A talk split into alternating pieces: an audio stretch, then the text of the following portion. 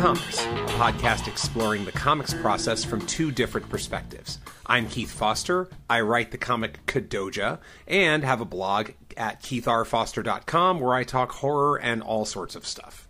And I'm Scott Lost, the creator and artist of The Second Shift and Wanderers of Melisande for the Accidental Aliens. Yeah, man. So, we're sort of we're sort of getting this right. I think we've successfully alternated the lead duties at least three weeks in a row now. So this this might be an all time high for us without screwing up. So, uh, but you know the deal. Uh, so it's time to review our weeks. And because I gave the intro, that means you go first, man. So what'd you do this week? What was your first thing? Um, I got a few things up, but I think the first thing I want to talk about, since I usually lead with with something specifically, I'll, I'll switch it up. Um, so I'm going to be starting the remastered edition of the Second Shift, the hardcover. Uh, so which will include Second Shift one through eleven and it'll have a couple of short stories that I've done, uh, like involving second shift characters that are not necessarily in the second shift. So I have a short story from uh, it's uh, the Accidental Aliens Anthology 2019. It is our horror themed uh, issue that we did, and I have a short story uh, involving the kaiju that t- that appears in Second Shift number seven. So it's actually the origin story of that kaiju. I'm really proud of that story. It was really fun to do, and I did it in Zipatones. And so I'm actually going to have my colorist color that, and uh, so that'll be something new uh, for people to look forward to if they haven't read that and uh, also another short story that I had another artist do. It's actually not even my art, and uh, it involves a character that appears in Second Shift. I want to say number nine. Second Shift number nine is the first appearance of this character, and uh, so it's a short story involving him. So those will take place in the in the book. So the thing that I'm going to be going through is the Second Shift first trade paperback, which contains issue one through five. What's up? Okay, first of all, I can't see you. Um, your camera is black to me. Oh, so I whoops! Feel, there we go. Yeah. Hello. Yeah. Okay. okay. These are brand new stories involving those characters that you're going to do as special features in the hardcover. Did I hear that right? No. So uh, I know you needed to see my beautiful face to understand. So I get the disorientation. It happens all the time. um, so no. Uh, so one story is in the 2019 accidental accidental alien anthology, but it's going to be recolored. And I'll check. Oh, okay. I'll check out the di- because it was Zipatone, so now it's going to be colored, so it'll be different in yeah. that sense and uh, new, okay. new in that sense. And then the short story that has not come out yet, that's actually going to be in another Accidental Aliens title, which we just haven't gotten done yet. So that book, it's kind of like a Dark Horse Presents title that we're doing. We have two versions. We have one that is kind of like sci-fi, space, horror. It's kind of a catch-all title, which is Tales from the Mothership. And then Astounding Adventures is going to be our secondary title, which involves superheroes. So, all superheroes from our accidental alien world. Everybody's different superheroes. If you have a short story uh, and you're one of our creators, you can put a short story in that book. And so, the, what these two books do, it actually ta- uh, replaces our yearly anthology that we used to do. So mm-hmm. uh, this way, people can work at their own pace. They can work at their own schedule. I don't have to act as the editor. Mm-hmm. Um, that's kind of my role in the Accidental Aliens. I'm like the editor in chief, but uh, we just call me the alien in chief because it's fun. And uh, mm-hmm. so I, I like doing the editor role less, and I like people to work at their own pace. But usually, if we have a, a yearly anthology, all these deadlines have to be hit. I have to get on people. Uh, it makes yeah. them feel a certain way about me, right? Because you're messing yeah. you're messing with people, and like, I'm, you know, I'm I try to stay as littly involved with their process as much as possible but at the same time some like we're all like we're all artists in the studio for the most well we're all creators let's say that. Um, you know travis mm-hmm. is a writer terry's a writer. So but uh, we're artists. So artists can't necessarily deal with people uh, breathing down their neck about deadlines and stuff like that. Some can some can't. Some some don't act positively. We've lost a couple of people because of it. Um, and uh, which is okay with me you know cut, mm-hmm. cutting dead weight is always okay but De- deadlines are are a way of absolutely everything, pretty much. So yeah, if you're not comfortable working with those, I, I'm not sure what form of work you're going to be comfortable with. Exactly, exactly right. And that's why I I'm like, you know what? Let's not do the yearly anthology anymore. Um, I I don't like having to breathe down people's necks because I'm an artist, I'm a creator. I want to do my own books, and I don't want to have to waste my time trying to get other people to do their work. That's not my job. My job is to be an yeah. artist and a creator. Um, so I, uh, me and Travis and uh, Tristan and Emily were kind of like the brain trust of the groups. Um, we kind of bounce ideas off of each other. Me and Travis primarily, um, and uh, Tristan uh, a lot more lately, right before quarantine, because everyone kind of just did their own th- thing during the quarantine. Um, we bounced ideas off each other, and we ca- we came up with this system, having these two titles, and so that way it's kind of like we can tailor the audience. So if someone comes mm-hmm. up, the problem with anthologies is if you don't have a theme, um, it's hard to nail down a singular audience. So a lot of people do like theme stuff. Oh, this is a horror themed, etc. Uh, not everyone wants to work in a horror genre. A lot, not, not of our not all, not all of our artists have horror stories to tell. Yeah. So some of those artists will bow out of that story. So this way, it's like, hey, you you can do whatever story you want. We got two different titles. You can do whatever you want with. All of this to say, I have a story done for Astounding Adventures, and um, we're waiting on the third creator. Uh, we locked down three stories. Travis has his story done. I have my story done, and uh, we're waiting on this third artist. And that's it. It's like our stories have been. My story has been done for a year. I think story, Travis's story has been done for two years. So it's just kind of like, all right, we need you to do this. And so uh, as soon as that gets off the ground, then that story can come out. So we'll see what happens first, that book or uh, my hardcover. So this yeah. that short story might be brand new, and it might be a reprint from that book. So we'll we'll see. Mm-hmm.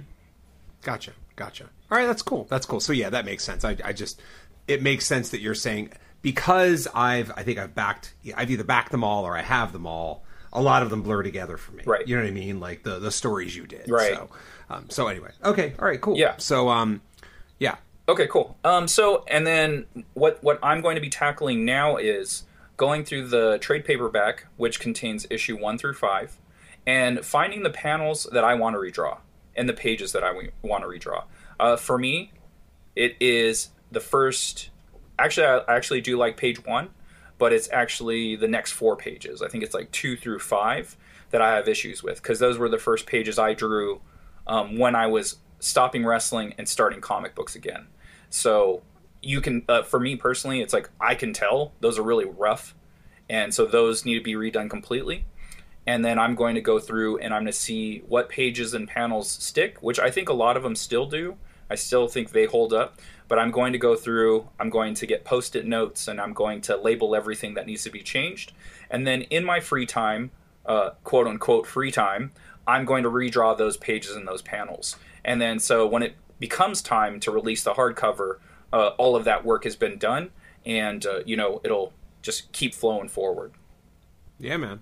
All right, that's cool. That's cool. So you have some have some work ahead of you, but it's fun work because you're basically going to read through your whole shit, and you're going to decide what things need a redraw and what things don't need a redraw. Uh, one thing before I turn it over to you.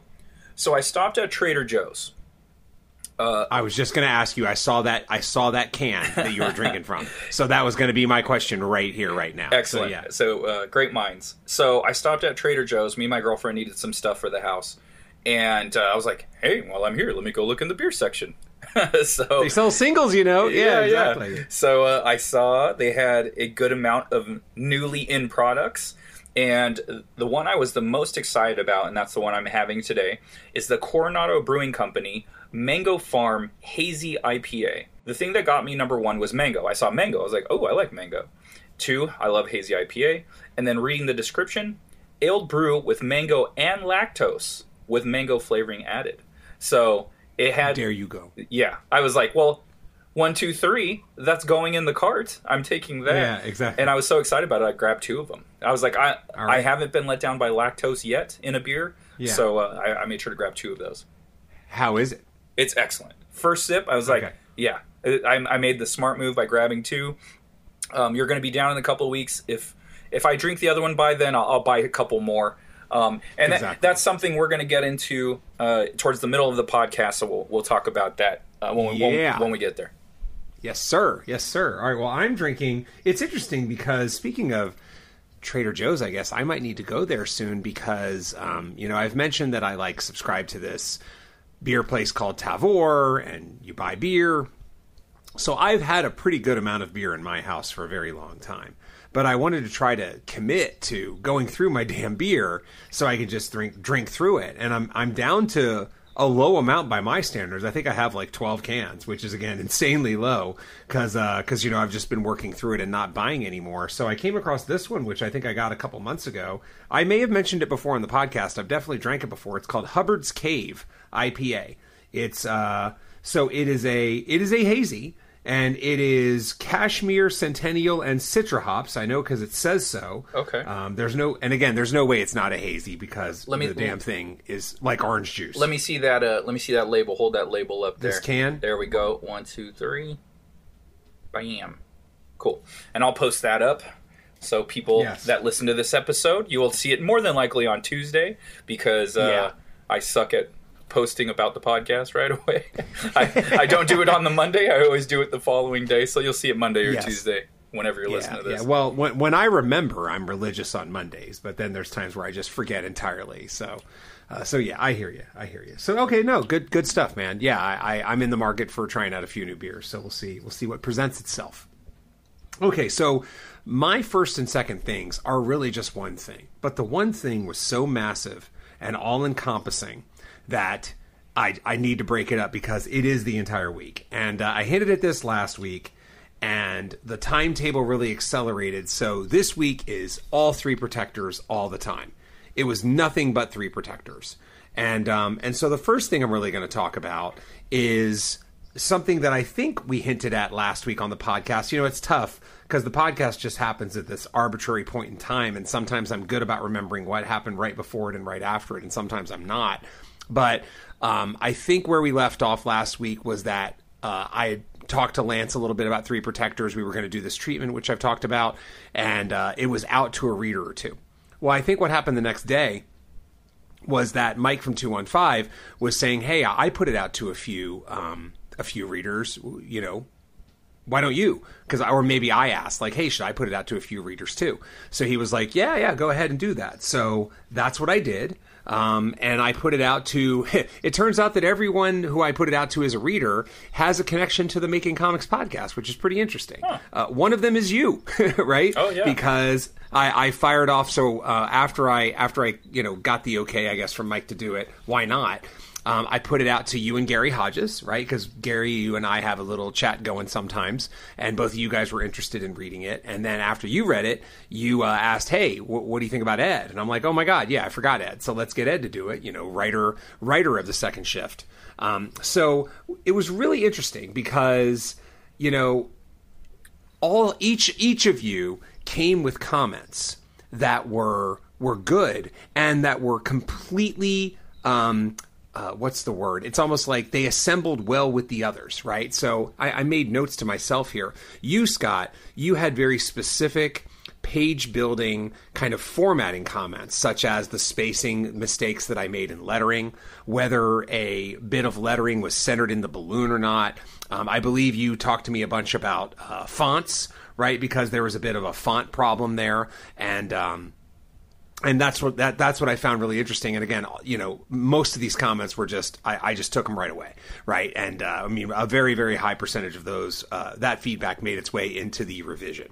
And then um, Ed Ed had very like tactile, specific writing comments, right? So wording changes, whether particular little sections of dialogue flow, um, the logic that flows from page to page or within a character's own brain if it's making sense. And and a lot of those things were very like maybe you should reword this, maybe you should reword that. So again, really interesting, right? And very complimentary to you. And then Gary had some specific writing thoughts as well. Um, and and the way Gary did it is a way that I'm familiar with in workshopping.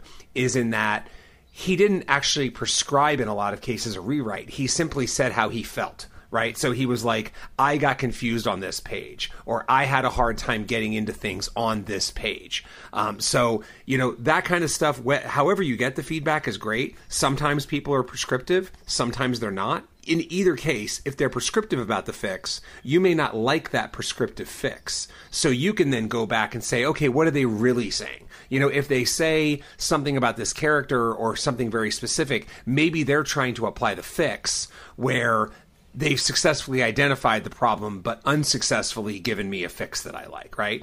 In Gary's case, he um, he gave just how he felt, and then he's leaving the fix up to me, which is pretty cool. And he also had a kind of big thought to bring it home at the end. I combined that with all the other thoughts I had, and uh, it just created a nice little package of feedback for me to go back and give a, a quick revision to the Three Protectors script and some of the Three Protectors art and direction. The value of feedback is so huge. You know, we have hinted at this before. Every single person who read this story had a good had a good bit of feedback for me to take. You know, some people gave me huge chunks of it that ended up being right back in the story. Other people gave me a couple things that, that I incorporated and then I went from there. But everything is valuable, and more importantly, everybody had at least one unique thing to say. For people out there that are making them, drawing them, writing them, scripting them, whatever it is, the feedback is invaluable. We've said that before. I've said that before, and I got to just live it over the last week, and uh, and I can only reiterate how important that is to get fresh eyes on stuff that you're doing. But let's get to you. Let's get to your second thing. Okay, uh, so the second thing I want is uh, want to tackle is actually a bit of a revisit of our topic last week, and it's something that after we got off the pod, and I think like a day went by, I was like, why didn't I say that? That was like a huge part of uh, I mean, it's it's it's picture perfect for that topic is finding inspiration uh, in other places that that is not yeah. comic books. And so you, yeah. uh, I asked you about Kadoja. You asked me about Second Shift, but mm-hmm. um, in Second Shift, so my answer was uh, Jim Lee X Men number one, Rob Liefeld X Force number one, you know Spider Man number one, all of that shit. That makes you go, hey, I want to do this. I want to have my own creations and, and, and etc. So it's just based off of comics. So the other title I do is Wanderers of Melisande. And that was completely not based off of comics at all, the inspiration for that book. So I just wanted to revisit that.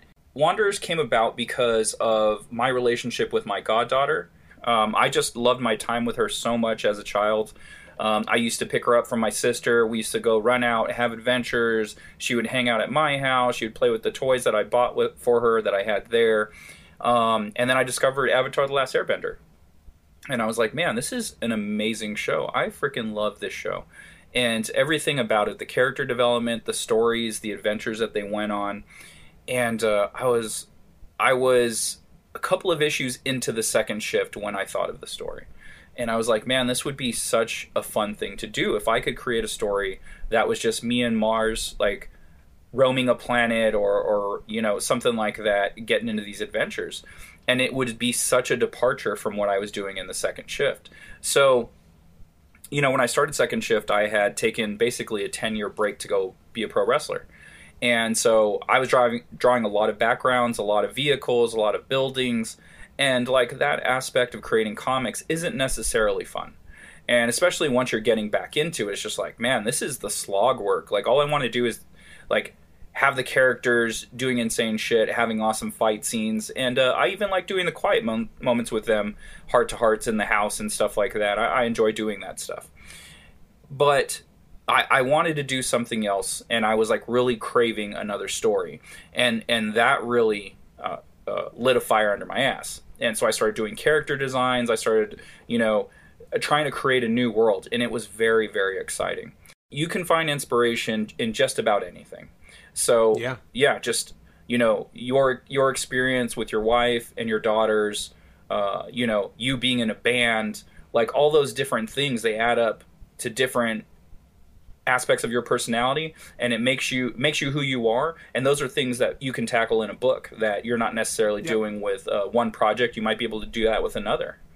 Yeah totally. I mean you're it's it, so that's super interesting. I can definitely relate to it as you're saying. And um and something that you know boy who knows when the hell this ever happens. But there was remember there was a period and it may have been during this podcast it may have not where i actually took some time off uh, from from this novel again after I think the third draft, maybe maybe the fourth. I can't remember. I did put it on the shelf for a little while, while I waited for readers to come back. That's what it was. And uh, and in the meantime, I went ahead and started sketching out stuff for a second novel. And to your point, there's a character in the second novel that is actually based on a fusion of all three of my kids. So at some point, one year, two years from now, when I actually grind through my first novel and I'm ready to like consult agents on it and stuff, whenever it's ready, um, I'm looking forward to that second novel because there's a character that's going to be a fun way to put all my favorite memories kind of of my kids, even though the character is an adult, and I get to just take all those three kids' amazing traits and put them all into one person. Awesome. And the name of the person is also a very clear um, homage to my kids, which is pretty cool. Nice. Um, so anyway, yeah, yeah, yeah. Down the road, down the road stuff, but I can totally get it. I can totally get it.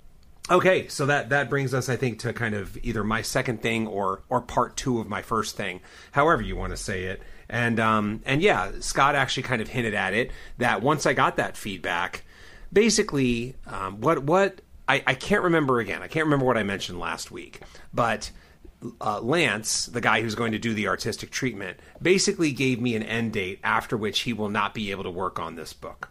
And um, and as a result, my goal was put all my shit aside, right? Like, I mean, I still wrote for an hour every day, but after that, it's all like work on three protectors, get three protectors, the final files done to Lance. And I even tried to buy time with Lance. I said, hey, I've got some like dialogue changes and edits like that. Like, are you okay with me working on those in parallel while you do the art? He was like, no. oh shit. so, so I was like, all right, okay then. so I guess I'll have to figure out how to how to get this done. But um, but it just goes to show you too, like it really wasn't that much work. It's just I needed to sit down and and devote the time to it, you know. And uh, and once I did that, it was fine. So I, I I mean, this took up a huge chunk of my last weekend. Right, we're talking a grand total of at least 15 hours of dedicated time over oh, wow. about two days just to get this stuff all grinded out. I made all the changes. I changed all all of the dialogue and all the fixes that I wanted. And then I also changed a few of the graphics. You know, like Scott, you made some point about the fonts, and some other people made a point about some other thing that involved graphics. And Lance had already mentioned that was something he wanted to work on. So he is actually going to work on a new font package for the book where not only does it work for this book, but it will also set up future versions of the book, you know, because Three Protectors is intended, like Scott has convinced me, of being three volumes. Well, volume two is is just an, a little a little thought in Keith's eye right now. I have no idea what the hell's going to happen in volume two. I have no idea what artist is going to work on it. But volume one's going to come out, and then we're just going to figure shit out, and hopefully volume two comes out a year after that because I'll just have to make do the the cool thing is um, we'll have some of these assets and this font package and stuff that we can just use going forward in three protectors volumes two and three whenever they come out in the future. And hopefully volume one sees the light of day because i'm going to kickstart it and we're going to see what happens from there right? And so I, I, think it's fair to say that i plan on launching the kickstarter. You know we're two weeks closer to it by the time this airs but i'm, I'm thinking we're going to air um, launch this bad boy in like early september something like that. So we're getting real close now as it is you know, the nice thing about doing Kickstarters is it makes the next Kickstarter seem less ambitious, which is really cool because you just ran this lap, you know? So the way that my schedule is going to work out is these next couple weeks are some logistic th- uh, things about Kadoja, getting the books, packing the books, shipping the books, and getting all the other stuff and packing those things. And then after that, you know, take a couple weeks off, and then we're just going to roll right into three protectors. So uh, I'm excited for that. But yeah, man, there was there was a ton of work that I did. A lot of it was the text editing and dialogue editing. But there was a graphics edit that I did, and we got this one really interesting piece of feedback that I took, which was um, for the first six pages, there there is um, a lot of narration that happens, and then there's one incident of a character actually speaking, but the rest is just narration and kind of getting you into the story and a bit of like a, a prologue. It's not really a prologue, but it kind of sets up like that, right? Like we're we're dropping you into this world, um, and. Uh, and so the, the bit of feedback I got was that I thought was really interesting is right now all of the narration is happening in like text boxes. But to really emphasize the fact that it is um, narration, you should remove it from text boxes and actually move it to like the outside margins on each page. So basically, what I did was I shrunk the art down a little bit on the page, and then created a you know for for the the left pages it would be on the left side, for the right pages it would be on the right side. It's always on the outside, and then I dropped all of the narration and pulled it to the outside so it reads over it, so it feels like an old school voiceover, right? And and I thought that that was a cool feel um, for for what I want, considering like the retro nature of what Three Protectors is going to be. At least one of the elements being a retro thing. So that required a little bit of work because I I sort of I sort of put it into motion and then left the rest to Lance because I know that Lance is going to want to mess with it anyway. So I just gave him an idea and let him play with it, and now it's in his wheelhouse and he's doing his magic with it. So um, so yeah, we we will see where this all goes. But I am happy to say that as of I think Sunday night, maybe I sent off three protectors. It is it is done. The only thing I have to think about is what the pages look like once they come back from Lance and what to do about the Kickstarter and how to time it. So I did all my work.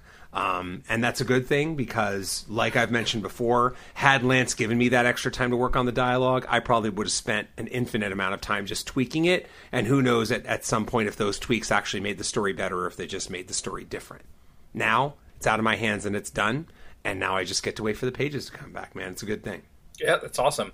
I love getting the work done. I love going, hey, my my job is complete there's nothing for me to do at this point except for wait for the pages to come back. So whether that be yeah. the coloring uh, or getting the book in hand, you know, getting the PDF from Tristan and going, hell yeah, this thing is finished. Look at it, looks awesome. Getting the book in hand, just feeling it, smelling it, uh, seeing it in print. It's something something special, and it's always great to uh, get that work off of your plate and give it to someone else.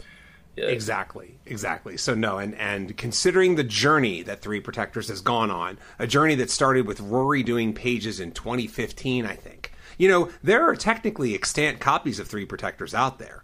I would I would rather burn them because um, we did a first version of it and we self-released it for like a New York Comic Con one year, and then uh, we were like, okay, Mike you know, here's the here's the copy of Three Protectors. We're ready to release it. And then Mike came back with a bunch of these. Like, you realize there's like this enormous plot hole, right? It was like, I remember calling Lance. I was like, "Hey, Lance, Mike Mike just gave us some feedback, and like, God damn it, he's right. you know what I mean? Like, like we're fucked. We're fucked. So, uh, do so you anyway, still have copies it's, of that? I'm sure I do somewhere. Bring me yeah, one. Yeah. I'll bring you one. Sweet. I'll bring you one for posterity. Yeah, yeah I love artifacts. I love it. Oh god, yeah. This this is going to be one. And yo, somebody out there, if you're listening and you know somebody who got that shit at like New York Comic Con in like 2015, you know who knows man because yeah. yeah. that is the first draft and when you get the final version right you'll see that a lot of panels are the same but the story is wildly different and we did all kinds of different shit on it so yeah it's uh, like so, uh, yeah man second shift 11 and the and the uh, ash can you know you can flip through and see what's different. Yeah, this and this is going to be an incredibly different book. So anyway, you had one final thing before we launched into kind of uh, our second part of the podcast here. Yeah, man, uh, and it's quick and breezy, and I'll just bang it out super quick. This is stuff I tackle on a weekly basis. It's my commissions. Um, so I had my normal client. Uh, Pro Wrestling Loot. I finished two different toy designs for him. Those are done. So Pro Wrestling is do, uh, Pro Wrestling Loot is done for another month, I would say maybe two, depending how how many more figures he's looking to do. Um, we're stockpiling at this point. I think I have six or something, six six wrestlers that I've drawn for him that have not been released yet. So, um, good lord, yeah, right. So I don't know how much more work I'm going to get from him for the rest of the year. He might be good for the rest of the year, uh, mm-hmm. but we'll just keep it rolling and and you know uh, whatever. It's all good. So those are done and out of the way. And I've mentioned that I had uh, I, last week. I mentioned that I had someone that wanted a commission done, and when I mentioned that I have a fifty dollar deposit before I get started, um, I was ghosted. Well, yeah, he unghosted me. Uh, out of nowhere, I got the fifty dollar deposit in my PayPal, and then he hit me up and he said, "Hey, sorry about sorry that took me so long. Yada yada. Here's my ideas." And so we got rolling, and I banged it out in one day. So as of right now, that commission is done as well. He wants to do a little bit more, and um, but he says for now let's leave it here. I think he needs to uh, accumulate some more funds or whatever, and that's all good. So uh, it's off the plate for me, so I don't have that thing hanging over me going, dude, you need to fucking finish this. So I don't yeah. have that anymore, which is nice. So it's just like, hey, mm-hmm. we're on a pause. I sent him uh, the front face, so it's actually a lucha mask that I designed for him, um, and so it's the front of it, and he wants to do something on the sides, and we're going to tackle that later. And I'm going to give him a bunch of other colorways, and uh, you know go from there. But as right now, that's off my plate. The one thing okay. that is pending, and it is hanging. This is the thing. It's like a pendulum hanging over my head, my neck. It's the sort of fucking Damocles, man. Right. Yeah. It's the uh, I, it's a book cover that I need to do. He approved the layout. I've worked on it. It has three characters on it. One character I nailed down. I'm like, she looks great. I think this is good. I have to send it his way. But there's two other characters I'm just having a fucking problem with. And honestly, this should be super easy and it should be done. And there's just something about it that is just messing with my mind and it's just not done. But that is the thing that i have to get done before i can start working on the lettering for the second shift 10 or the remastering of the hardcover. So it's uh, yeah. once that i get out get that off my plate i'll be good to go. It's not the sort of damocles actually. It's the snakes in pee-wee's big adventure. Have you seen pee-wee's big adventure? Of course i have Okay, good, good. I, well, you never know. Like, I, I mean, everybody does have that those one or two movies that they have not seen. Where when you say you haven't seen them, people are like, "Oh my god, you haven't seen that film?" You know. So, uh. Anyway, so yes, you know, for for listeners not aware, there's a hilarious scene where Pee Wee, a pet store is on fire, right? And and Pee Wee Herman is the only person that can save the pets. So he he basically runs in the pet store and then he runs by this tank of snakes and he's like, yuck. And then he frees like the kitty cats, right? And then he runs back out, he frees the kitty cats, and he runs back in, he looks at the snakes, he's like, yuck. And then he goes in and frees like, I don't know, the, the dogs or something, right? goes back in, looks at the snakes again. He just gets grossed out, and then he finally sees fish. He saves all the fish in bags, and then he like goes back in the pet store, and there's the snakes, and he's like, ugh. And he looks around, and there's no other fucking animals there. So it just it's a quick cut to him running out of the pet store with these snakes in his hand, going ah, and then he just and then he just passes out, right? So so when when there's a bit of work where it just sits there and it hangs and you do not want to get to it. It's the snakes and Pee Wee Herman. Man. That is you the perfect like, analogy. Yeah, that is the perfect perfect analogy for this. Uh, yeah, so so yeah, that was my last thing. So we the thing we're going to tackle today, the subject of the episode, Free Comic Book Day. This was touched upon last week, and uh, Keith was deciding no, he's not going to do Free Comic Book Day. But in traditional Keith fashion, he instantly changed his mind and is now going to be doing Free Comic Book Day with me. I am. I'm the fucking flip flop master. I am the flip flop master. Yes, sir. You know, so so yes, I mean, in, in fairness, it's not really about Free Comic Book Day because the interesting thing about Free Comic Book Day is by the time this episode airs, it's over.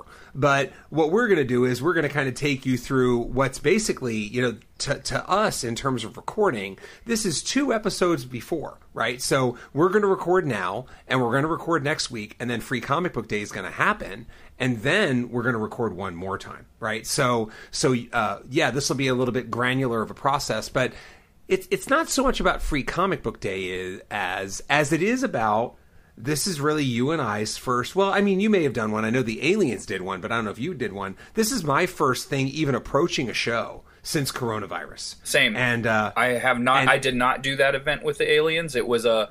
I double booked myself that. Triple booked myself that weekend. So I bowed out of a couple of things. One of those things being that book uh, book uh, event. I can't remember what it was called exactly. And uh, yeah, so this will also be my first event. Okay, so I mean, I think for that, what we decided we wanted to do is we wanted to just talk through kind of what our preparations were going to be for this and what, how we wanted to go about it because maybe that'll help people but more importantly it'll help us to kind of shake off the cobwebs because in a lot of ways this is like a show at SoCal Comics Free Comic Book Day. It's uh, SoCal Comics is kind of set up in this large kind of strip plaza, and what they do for Free Comic Book Day is on because it's on a Saturday, they just get a bunch of tables and a bunch of tents and they let people show up uh, indie creators and and kind of like sell their shit. They take over the parking lot because it is actually in a business district. So a lot of those businesses are closed on the weekend. So they basically have free reign of their little parking lot. And so they'll they'll set up a line of tables uh, across the front of their building and across the opposite side uh, parking lot. So the parking lot that is closest to the front of their building that is also a line of tables and vendors uh, and a bunch of pop-ups to protect us from the sun. And it, it, really is an event. I love doing it. I think the aliens have done it since 2017 maybe 2018 and uh, it's great every year. The crowd is huge. We do tons of business and I, I love doing it so much. It sounds like the aliens are going to get a table and i also get a table right? Because because uh, Caitlin said that, that they had a spot for me. I, after we talked this morning or ch- uh, texted this morning, she contacted me. We're good to go. She made a couple recommendations like bring your own table as a backup, bring your own tent or or shade if you can, um, that kind of thing, right? But um, let me start with this, uh, and then feel free to ask me anything you want too. What what is your angle for Free Comic Book Day going to be? You know, you have a couple years of history under your belt. So you could see this going one of two ways, right? You could see it going, this is going to be a normal show for me. I'm going to have my normal books at full price. Or you could see this as this is free comic book day. People want shit for free. Maybe this is a good time for me to offload some inventory and put it on sale. So here's here's a, a secret. I always offer deals at every single thing that I do. But I tell them this is the deal that I'm offering at this event so it's slightly deceptive, but it's also the truth. The words that I use is, uh, oh, so the deal I have for this show is this. Because it is mm-hmm. the deal that I'm offering for that show, but it's the deal that I yeah. offer at every show, um, yeah. and it will is, include something free. Um, you know, is it like if they're buying prints or whatever? It's like, hey, you you know, buy buy three, get get a fourth one free, something like that. You know, um, and and that's something I'll work through. I always do a bundle pack, so every time that I release a new book. So the second shift now has 10 issues completed. The 11th uh, issue, number 10, is in the bag. Pretty much just, it's getting, it's not in the bag, it's in the bag on the art sense, but it's still being colored. It still needs to be lettered. So I have 10 issues to offer and a trade paperback. So I usually offer a deal. If you buy the trade paperback and issues 6 through 11, I'll include the 2 through 5 for free for this price, whatever that price point is. So I need to figure out that price point. I'm also going to do a clearance bin. So I have a ton of little mini prints that I just don't want to mess with anymore. I'm, I'm over it. I've done so many co- uh, conventions where the mini prints they make a little bit of money, but it doesn't justify how much room they take up at the table. So I want to clearance all these prints out. So I'm probably going to have a one or two dollar bin. It's just like, hey, everything in this bin right here is one to two dollars. So that way, I get rid of some inventory that's basically dead stock that I don't want to mess with anymore, um, and everyone else feels like they're getting a really good deal. Mm. Let me ask you this specific question because that's that's good stuff. That falls in line with what I'm going to do. I mean, I think to, to for me, you know, the Kadoja trade paperbacks are my bread and butter at this point you know um, and i i'm going to bring some prints obviously and i have some cool prints done by artists over the years. I also have some really cool um, trading cards like little little card size prints that i'm going to bring. Um, but then the, here's my question to you right? I have stray issues here and there of kadoja. Like i i have i'm not going to say i have a lot. I mean i have a small inventory especially of kadoja volume 2 right? I have those issues in some kind of format in some kind of quantity.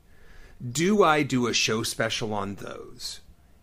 Even though I know it's it's like you know, here's the issue, right? If the trade paperback for Kadoja Volume Two is fifteen dollars, and I offer issues at two for five, let's just say, well, then that's a better deal than fifteen dollars. Right. You know what I mean? Like you can you can technically get the story for cheaper than you can the trade paperback.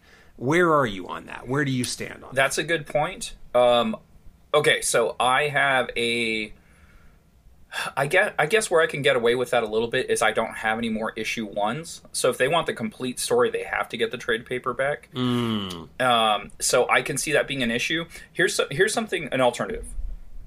Maybe save those issues for your kickstarters. You can put those on your kickstarters at a discounted rate and say, "Hey, here's a special bundle pack that I'm doing for this Kickstarter." So you might be able to unload those at a faster rate on on the Kickstarters, and then not mm. screw the pooch by saying, "Hey, you can get the trade for five bucks as opposed to fifteen, or or whatever exactly. whatever the number you were going to do." Right? Exactly. Even if it's ten or twelve, right? It, the point is you're undercutting yourself, and nobody wants to do that. Right. And and so for you indie creators out there, if you can hold like if you are fast enough, if you are the artist, if you're fast enough to do a whole trade, it's almost beneficial to do the trades these days like people love trade paperbacks. If I was quicker, I would just do trades, but I'm not. But also, eh, I take that back. That's a lie. Let me flip. Let me Keith flip flop on that right away because yeah, I, that dude, that's even faster than my flip flops. It is. Usually, I take like a week. um, I I'm such a single issue collector that I would need the single issues. I love them, but price point wise, and sales wise, you will move more trade paperbacks at shows than you will single issues. So if it's a, a, financial aspect, trade paperbacks are definitely the way to go. But if you're an old school dude like me and Keith here, you enjoy those single issues as well. Yeah, I mean, look, this is something we've struggled with a lot at 215, right? Because when you're making a decision as a company to print up a book, you're making the same decisions that we've talked about on this podcast. And um, you know you don't want to get stuck with issues right? And and you know from what i hear in the in the previous iteration we have a whole lot of issue sevens you know of, of a series. And it's like nobody wants a goddamn issue seven you know? So um so that creates a problem. So i mean i think that's the delicate balance right? Trade paperback trade paperbacks are the phrase we call evergreen right like trade paperbacks will always have value to you when you're selling at a show, when you're at a show, right? Volume one, volume two, volume three, volume 10, it doesn't matter. They're always going to be there. And they're always, they're always just going to be pertinent, right? But when it comes to the single issues, those are hot now. But by the time a trade paperback comes around, people aren't going to want them. Mm-hmm. And the thing is, you know, based on my experience it shows, a good solid 85% of people out there prefer trades. I mean, I've had people come up to me at a show and say, "Oh my god, you have a couple new issues." Dude, I really want to buy these, but I only collect trades right now. Like I get I get those kind of comments enough. Enough you know and and these are people that you know you know after years and years of going to a show in the same city you're like oh yeah yeah. When they walk up you're like oh yeah yeah they like this book. You know what i mean? Like that kind of thing right? So um, i think that's tricky right? Because trade paperbacks are what are going to sustain you but you could definitely make the argument that single issues are the thing to get you a buzz, especially these days in the indie publishing world where everything is about getting a cool cover or a limited cover and hoping that the heat around your book is enough to propel it to something meaningful right? But again, I'm kind of crossing the streams a little bit here between just indie indie comic stuff versus indie publisher stuff, but you know they intersect somewhere. Right. So anyway, I, am I'm, I'm right there with you, dude. Uh, the one thing that I did today to start prepping for this is uh, going through. So I keep, as an indie creator, and I don't know if anyone else does this, I keep a small box of my single issues and my trade paperbacks in my trunk. So once in a while, I'll go to someone's house and they'll go, "Oh, I saw you have a new issue out. Uh, let me let me know next time, and I'll I'll pick one up from you. Uh, you know, whenever you you have them on you or whatever." I'm like, "I have some in my trunk." And they'll go, mm-hmm. "Do you really?" And so they'll end up buying issues from me right then and there. Yeah. So that happened to me um, last weekend, and so I was like, "Oh, I need to restock this box." I, I sold a couple of issues to some friends, and uh, I need to replenish. So I was going through my inventory at home, and I discovered that I am almost out of two of my issues, and it is it is random issue numbers. It is issue number seven, and it is issue, issue number eight. Seven is one that I've mentioned on this podcast that works mm-hmm. as an evergreen for me. I push that since I don't have issue one. I'm like, hey, if you if you only want to buy issue one issue for me today to see what this book's about, to try it out, it's issue number seven. And so people will pick that up because it is it's the one with the kaiju. And so it's a complete one and done. You get in, you get out, you get to know the characters. Uh, boom.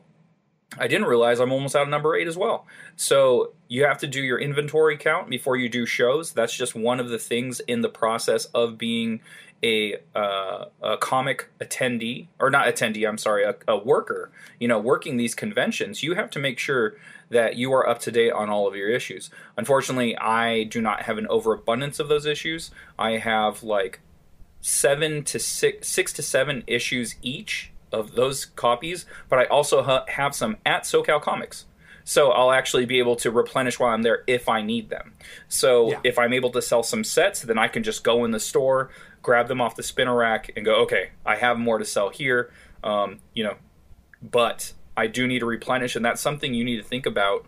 Um, if you're doing a lot of issues, you always want to make sure you you are stocked up and you're ready to go. I'm going to piggyback off that point and and take that a little bit to its what I think is a logical extreme too. So again, just to reset here, we're, we're talking about now you have a bunch of issues out there and you you want to keep them all around, but it's it's a tough point. It's a tough thing to calibrate because you know in Scott and I's case, we both have single issues of you know I have single issues of ten comics or at least most of ten comics um, and it's about to be 14 comics, and then I'm going to have three trades, right? Scott has 11 issues and one trade, but it's very soon to be two, and then sort of an omnibus that collects the first two anyway, right? So I will say that when you get to this point, if you sell out of one issue, what, what I found from my own experience is if you sell out of one issue, I think it's a very smart idea to get a little bit of stock on it, right?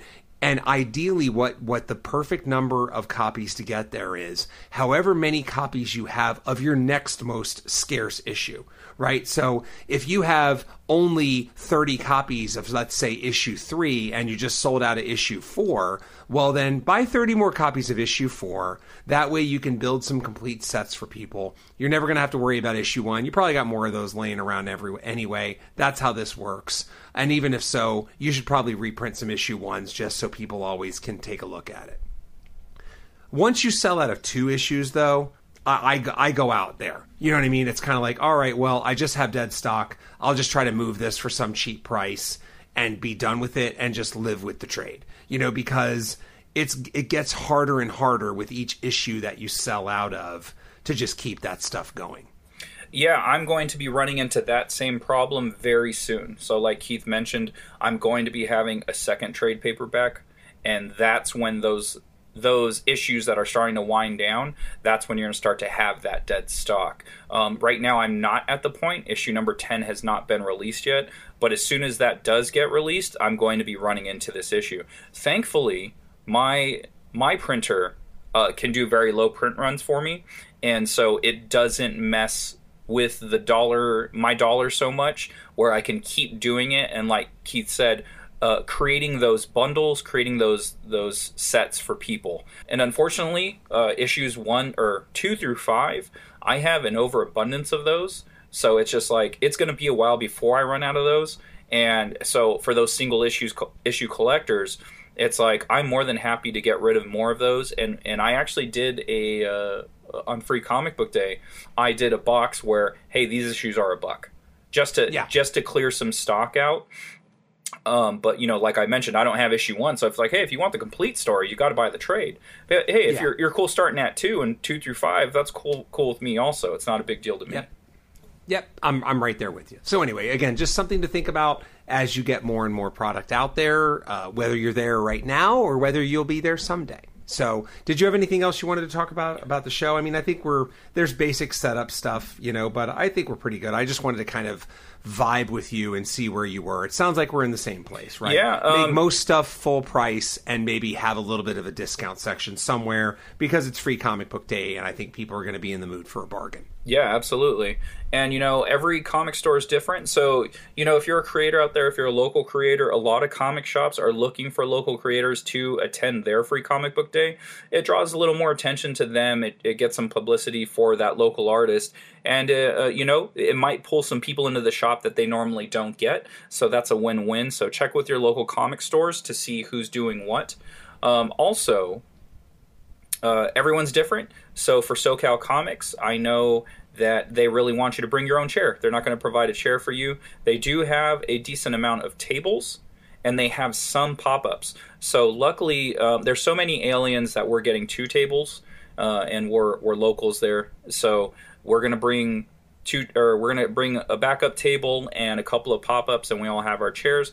And then the last thing we're gonna talk about here is you bringing down some of that beer because I always bring a cooler, and we drink all day and it's a great time, oh. man. Oh yeah, yeah. I just okay. I, I love Free Comic Book Day for this very reason. Well, besides selling comics and seeing all the fans, of course, but I just love hanging out with my comic buddies and just shooting the shit.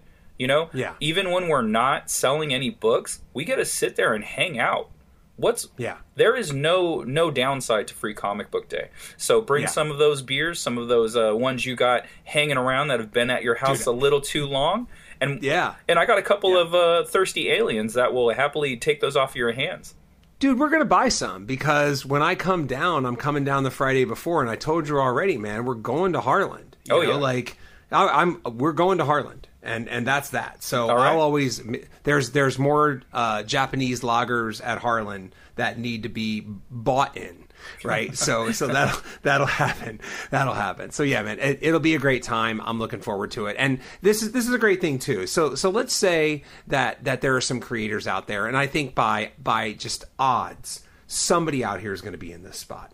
Let's say that you listen to this on the Monday that happens to come right after Free Comic Book Day, and you're like, shit, you know, well Okay, so if you have a book that's ready to go, the good news is you only really have to wait about eight months until the real time that people like to have free comic book day, which is always the first Saturday in May, right? Coronavirus jacked it up and did all kinds of weird stuff and pushed it out to August this year, but it's May. It's always in the first uh, Saturday of May. But let's say you're a creator that is working on a comic book right now. Well, next May is a wonderful deadline for you. You know what I mean? And and again, those deadlines come up fast. Like when we say next May for for free comic book day, we're really sort of saying the comic should be done by December, you know, or January. And yep. that date comes up pretty fast, right? So again, if you're out there just cranking through a brand new book or you have an idea, you have time to get that out there and check your local comic shop. Free Comic Book Day is a great way to get a flavor if you've never done a show of exactly what a show is like. It's mm-hmm. smaller scale, but your preparation will be roughly the same and it'll give you a good taste for convention life. Again, for those people that are looking to just get started, have their first book in the chamber, whatever it's going to be. Yeah, that's great advice. So, we got to do some pet peeves, bro, don't we? Yeah? Oh, yeah, yeah. You had a pet peeve. Let's hear it. I have two. I have two. How did this happen? See, this oh, is this what is happens. great. This is my favorite you, section. You tell. I mean, but yes, I usually don't volunteer them, but um, I think we ended up. Yes, we ended up having two, and I ended up having two. And actually, I was I was texting you. So let me let me tell you how the let me tell everybody how the first one started because Scott knows. I said um, again, there's no way I'm going to name this, but I'm looking up my text right now, and I said, dude let me call out a weak Kickstarter to you. and I sent the photo of what the Kickstarter was, and my my comment was, let's just say black and white hardcover for over forty dollars. Okay, and I had four exclamation points. People, Scott's talked about this before. Okay, when you do a Kickstarter, I think it is fair that you know if you have a book that that in five years you're going to sell for 15 or 16 dollars and for a kickstarter you want to make that 20 or you want to make that a little more people are willing to do that for you man you know what i mean? Like the kind of people that back kickstarters they're super cool people. They like supporting the arts. They like knowing that they were part of helping a creator get a project to market. That's part of the magic of kickstarter you know? Like a little bit of markup. While it's not necessarily some people's jams is is is tolerable. If you're selling it for 15, but you're doing it on uh, Kickstarter for 20, that is a very reasonable markup. I, that is acceptable, and I would not scoff at that. Scoff at that anymore. Exactly. I think I would. So, uh, yeah. and then like you said, this one I'm not going to say the exact number, but it's actually over forty five dollars. It's over yes. forty five dollars. So yes. a black and white hardcover for over forty five dollars on Kickstarter. That's not including the shipping.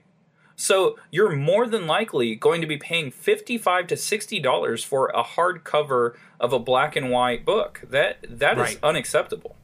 Exactly. And again, like the key operative phrase here for people that have not printed comics is black and white.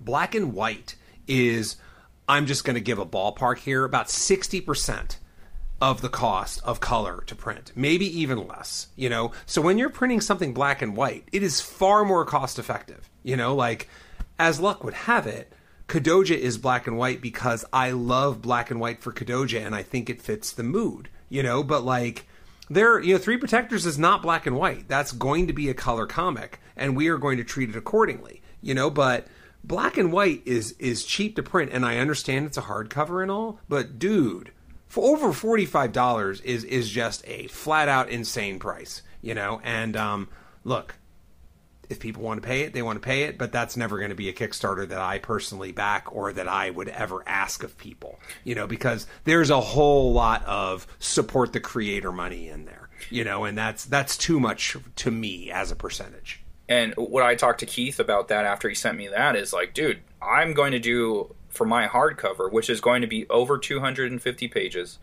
I'm going to do a early bird special of 29.99.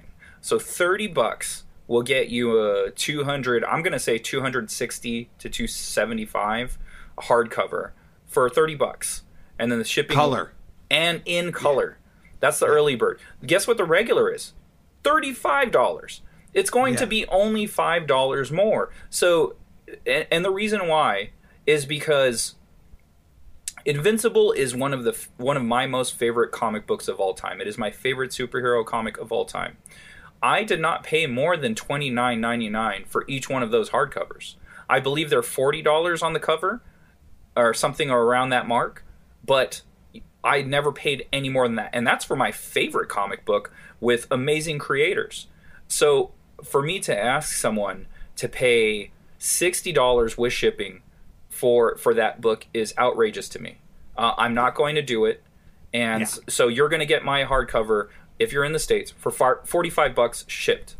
Like it's going to be ten dollars shipping because because it honestly shipping a hardcover book does not cost more than ten dollars in the U.S. So if you're getting charged more than that, you're getting charged too much. So mm-hmm. uh, that's what it is. So this guy is uh, unfortunately taking advantage of the system, but that happens.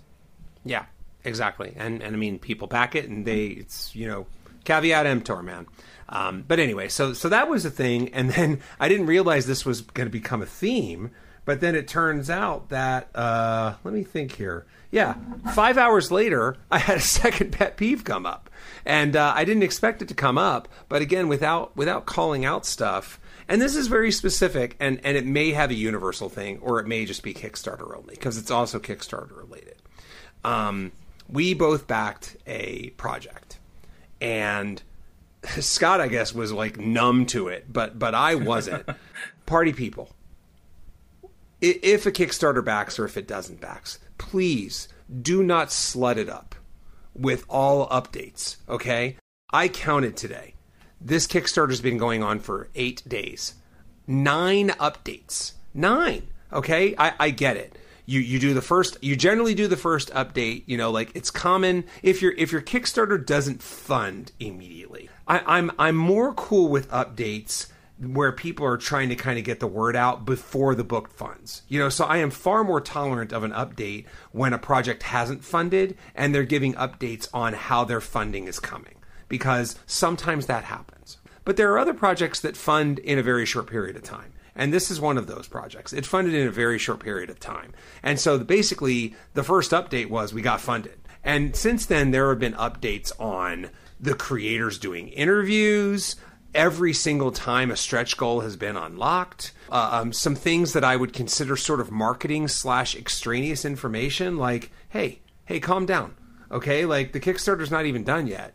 Just simmer down. That's all. And and I will say that that this is one of those consider the source things you need to understand that when it comes to me, I am very minimalist in my updates. You know what I mean? Like, I think I'm on maybe my fourth or fifth update, and the project funded months ago, and I just did like whatever update that was saying the, the PDFs at the printer.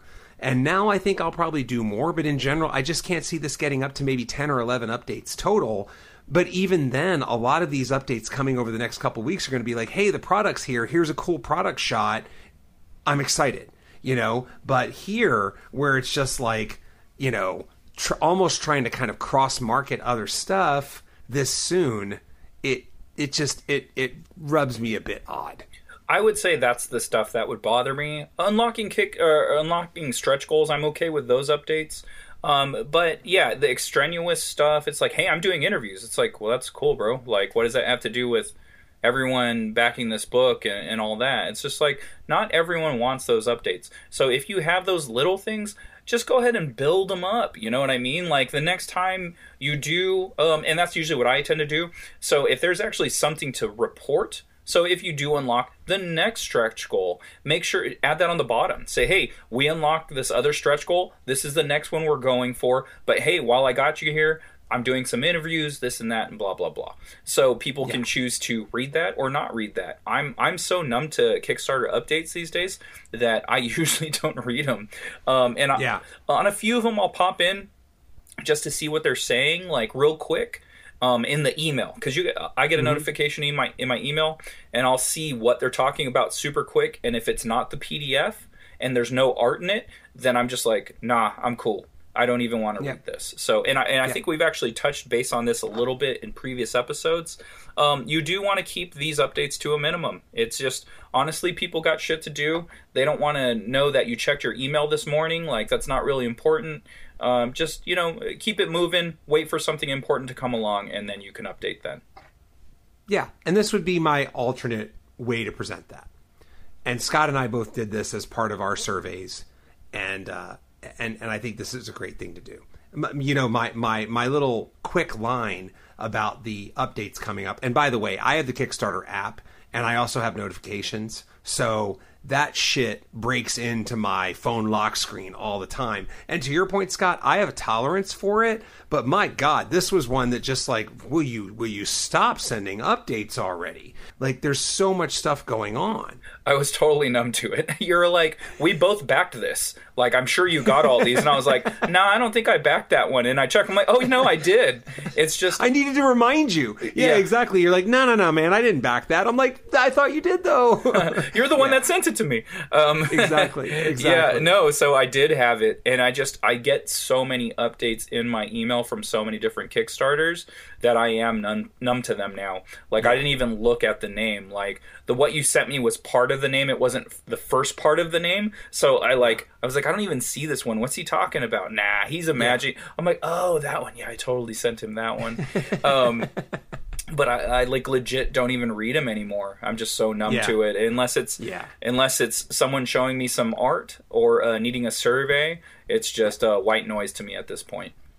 Yeah, and my my quick response in my brain was, "Hey, I didn't sign up for your email list yet." Yeah. Right. And I think that's that would be the logic here. In your survey, ask if you can sign people up for the email list, and then after that, it's all fair game, man. But don't treat this like an email list yet. And by the way, if this is your emailing list, I'm going to un- unsubscribe in like 3 days. That's just that's just far too many updates and you need to be more judicial about what things you're putting in your updates. Be selective, compress this stuff, send it all in one email one email with a lot of updates is way better than one email with you saying one thing. It's just not exactly. necessary. People got shit to exactly. do. Exactly. Exactly. Exactly. So, in, in speaking of shit to do, if you have shit to do, but you want to take a break on Instagram, then you can find me at Keith underscore decibel. That's where you can find all kinds of stuff. Um, you know, what I'm reading, uh, where I've been, um, any other things. And of course, for a Kadoja dedicated Instagram, I'm at, at Kadoja Kaiju, all one word.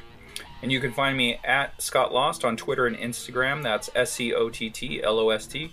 And Facebook.com forward slash Scott Lost.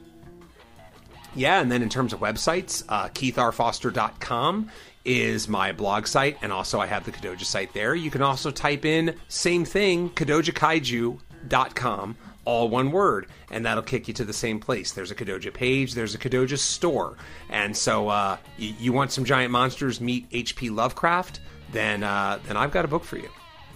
Nice. And if you want my books, you can go to accidentalaliens.com. You can find the second shift, the tale of minimum wage workers during the day and superheroes at night, and Wanderers of Melisande, anthropomorphic dinosaurs versus humans. And those humans, it's really me and Mars, uh, our avatars. So you can watch us uh, deal with those motherfuckers and see how that goes. And yeah. uh, if you want to send us an email, go to makingcomicspodcast at gmail.com and shoot us over some stuff. Hey, whatever you want to say, shoot us some nice words, uh, leave some comments, ask us some questions. We love all of that stuff. And also, don't forget to leave us a star rating. We do appreciate those. Uh, you know, put the note there uh, with the star rating and uh, refer to a friend. Tell your grandma. Grandmas love comics, dude, and they love what they love even more the comics is comics process podcasts like this one. That's right, and they love hearing about beer. They love cuss words and uh, we have have all of those things. So exactly, exactly. All right, man. You know the deal. All right, man. Yo, yo.